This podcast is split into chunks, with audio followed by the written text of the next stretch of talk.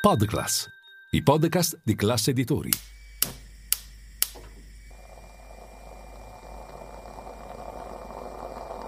Buongiorno dal gruppo Classe Editori.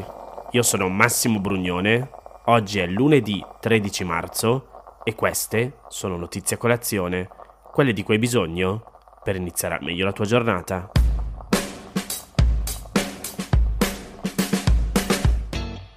C'è stato un altro naufragio nel Mediterraneo. Come scrive il Post, la Guardia Costiera italiana ha fatto sapere che circa 30 migranti risultano dispersi nel naufragio di un barcone che si è capovolto domenica mattina nel Mar Mediterraneo, circa 200 km a nord dalle coste di Bengasi, in Libia. Altre 17 persone sono state soccorse. La vicenda sta di nuovo attirando attenzioni e polemiche rispetto alle responsabilità nei soccorsi in mare Secondo Alarmform, il servizio che fornisce assistenza ai migranti nel Mediterraneo, le autorità italiane avrebbero ritardato deliberatamente i soccorsi. Alle 2.28 di sabato, Alarmphone aveva lanciato un allarme per il soccorso del barcone di migranti che si trovava in acque SAR libiche e stava trasportando 47 persone. L'imbarcazione in difficoltà era poi stata osservata dalla ONG Sea-Watch, che l'aveva avvistata dal suo aereo Seabird.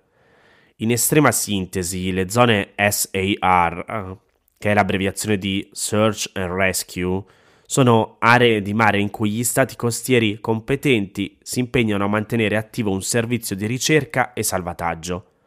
I confini sono definiti da specifici trattati internazionali e nel caso del Mar Mediterraneo sono definiti da oltre vent'anni. Il Centro Nazionale di Coordinamento del Soccorso Marittimo di una certa zona SAR deve essere allertato e coordinare le operazioni di soccorso compiute da qualsiasi nave all'interno dell'area marittima di competenza. Può tuttavia capitare che uno Stato gestisca una zona SAR che comprende zone di mare su cui ha sovranità e altre su cui esercita una sovranità parziale oppure nessuna sovranità, ma in cui si impegna a esercitare una responsabilità sulle emergenze in mare.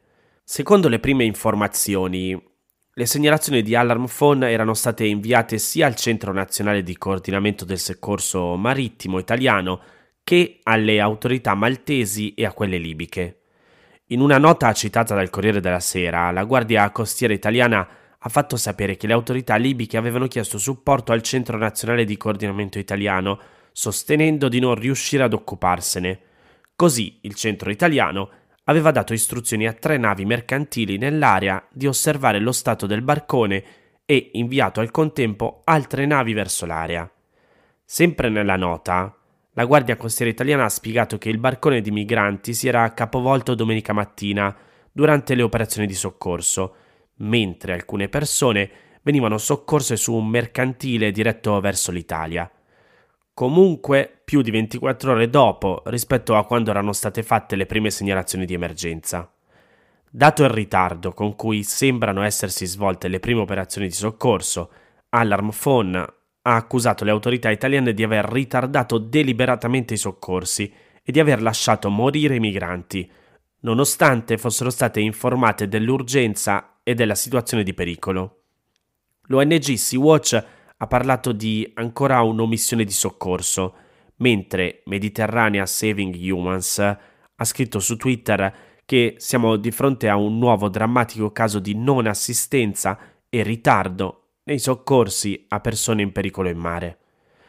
Nella nota la Guardia Costiera ha precisato che l'intervento di soccorso era avvenuto al di fuori dell'area di responsabilità SAR italiana a causa dell'inattività degli altri centri nazionali di coordinamento e soccorso marittimo interessati.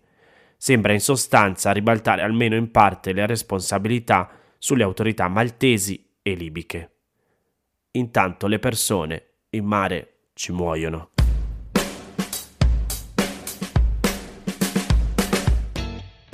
Ieri c'è stata l'Assemblea nazionale del Partito Democratico che ha ufficializzato l'elezione di Ellie Schlein a segretaria.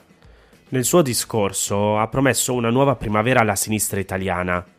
È durato quasi un'ora e mezza, Repubblica lo ha diviso in quattro blocchi. Il primo riguarda la politica estera, che è segnata nel solco della linea tracciata da Enrico Letta. Dettaglio non marginale, sul palco dell'Assemblea nazionale, subito dietro al podio, c'è la bandiera dell'Ucraina a fianco a quella della pace.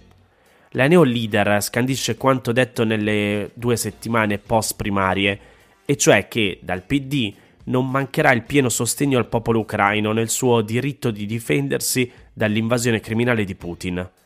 Accanto a questo, ha aggiunto, leggo tra virgolette, dobbiamo chiedere un protagonismo più forte dell'Unione Europea nello sforzo diplomatico. Cita Prodi. La pace non è una parolaccia, ma che sia, leggo sempre tra virgolette, una pace giusta. Non possiamo essere equidistanti tra aggressore e aggredito. Il secondo nodo è la gestione del partito. Ci sono ancora mali da estirpare e Schlein li prende di petto. Promette lotta dura ai ras delle correnti.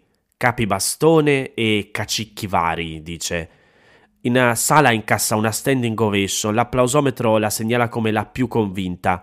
Lei assicura: Non arretrerò di un millimetro. È infastidita quando biasima le, leggo tra virgolette, conflittualità interne che ci sottraggono energie nel contrastare la destra. Dunque no alla resa dei conti identitaria che non serve a nessuno e no ai compromessi al ribasso che soffocano la nostra voce nel paese ma non sarà un partito radicale il suo. Scaccia questa ricostruzione macchiettistica, giura di voler tenere insieme la coerenza con l'unità, salvaguardando il prezioso pluralismo, ma senza rinunciare a un'identità chiara, comprensibile. Si sente una nativa democratica, ma professa rispetto per le tradizioni precedenti. Fa pure l'elenco: cattolici, socialisti, comunisti. Plasmerà un nuovo gruppo dirigente, assicura, e di questa cerchia faranno parte i migliori, non i più fedeli. Terzo punto. Le alleanze. Non si schiaccia sui 5 Stelle. È convinta che in Parlamento si possa trovare un terreno comune che tenga insieme Conte e Calenda. Si può partire da tre temi: salario minimo, scuola pubblica, difesa della Costituzione. Cita il modello Firenze, la piazza di sabato scorso contro i rigurgiti squadristi, dove col presidente del movimento si è abbracciata. Ripropone un campo largo. A Letta non è riuscito. Proviamoci, insiste lei, e un PD in risalita nei sondaggi, tornato intorno al 20%, può tentare di fare da catalizzatore. Quarto punto. L'identità del partito e le sfide a un governo trainato dalla peggiore destra, inumano sui fatti di Cutro, contestato sull'autonomia e sulla riforma fiscale. Il profilo del nuovo PD per Schlein ruota attorno a tre slogan, il perno della sua campagna congressuale, lotta alle diseguaglianze, all'emergenza climatica, al lavoro povero. Dunque, limiti ai contratti precari e difesa del reddito di cittadinanza. Ammette gli errori della sinistra. Dice se non lo facciamo noi, lo faranno gli altri. Così recuperiamo credibilità. Assicura che si impegnerà per regole ferree sulle lobby, dopo lo scandalo delle euromazzette del Qatar. Rinnega i finanziamenti alla Guardia Costiera libica, parlando di migranti. Mai più, dice. E batte sul tasto dello Ius Soli e dei diritti LGBT. Insiste sul dialogo da riallacciare col sindacato. Menziona Landini e Sbarra. Insomma, un mucchio di sfide. L'obiettivo adesso è non deludere.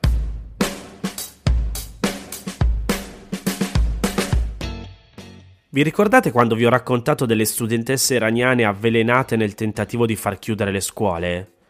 Ieri l'ANSA ha dato la notizia che il governo iraniano ha annunciato che sono state arrestate oltre 100 persone in tutto il paese per l'avvelenamento di migliaia di studentesse avvenuto in circostanze non chiare accusando i presunti autori non identificati di avere legami con gruppi ostili. In una dichiarazione del Ministero dell'Interno diffusa dall'agenzia IRNA si legge che, leggo tra virgolette, alcune di queste persone miravano a far chiudere le scuole usando sostanze sostanzialmente innocue. Altri sono veri e propri criminali che avevano un obiettivo ostile, chiudere le scuole e diffondere il pessimismo contro il sistema, creando paura tra il personale e gli studenti. Questo secondo gruppo, leggo sempre tra virgolette, è sospettato di appartenenza a terroristi dissidenti, collegati in particolare con un gruppo di opposizione iraniana in esilio con sede in Albania, che Teheran considera un'organizzazione terroristica, i Mujahideen del popolo dell'Iran, o Mujahideen e Kalk, abbreviato MEC. L'IRNA dice che l'indagine su questi criminali, inclusa la scoperta della loro possibile connessione con organizzazioni terroristiche come il MEC e altri, è in corso. Il Ministero ha aggiunto che fortunatamente dalla metà della scorsa settimana ad oggi il numero di episodi simili nelle scuole è diminuito in modo significativo e non ci sono state segnalazioni di studenti con particolari malesseri. Però, secondo un'analisi fatta dall'agenzia americana specializzata nel Medio Oriente, The Media Line, varie fonti interne all'Iran ed esperti iraniani suggeriscono che l'ondata di avvelenamenti ai danni delle ragazze iraniane è stata messa in atto, se non per conto del governo di Teheran, perlomeno con la sua complicità, per distrarre l'opinione pubblica dalle proteste nelle piazze contro il regime, attribuendo la colpa a un pugno di estremisti talebani che le autorità possono combattere, esonerando così il sistema islamico nel suo complesso.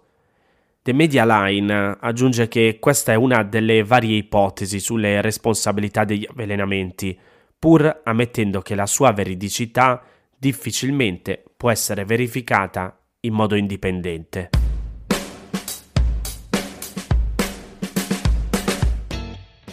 Queste erano le notizie a colazione di oggi. Se volete suggerirmi alcune notizie o mandarmi i vostri commenti su quelle trattate, potete scrivermi all'indirizzo notiziacolazione.it. Se volete rimanere aggiornati c'è il canale Telegram di Notizia Colazione.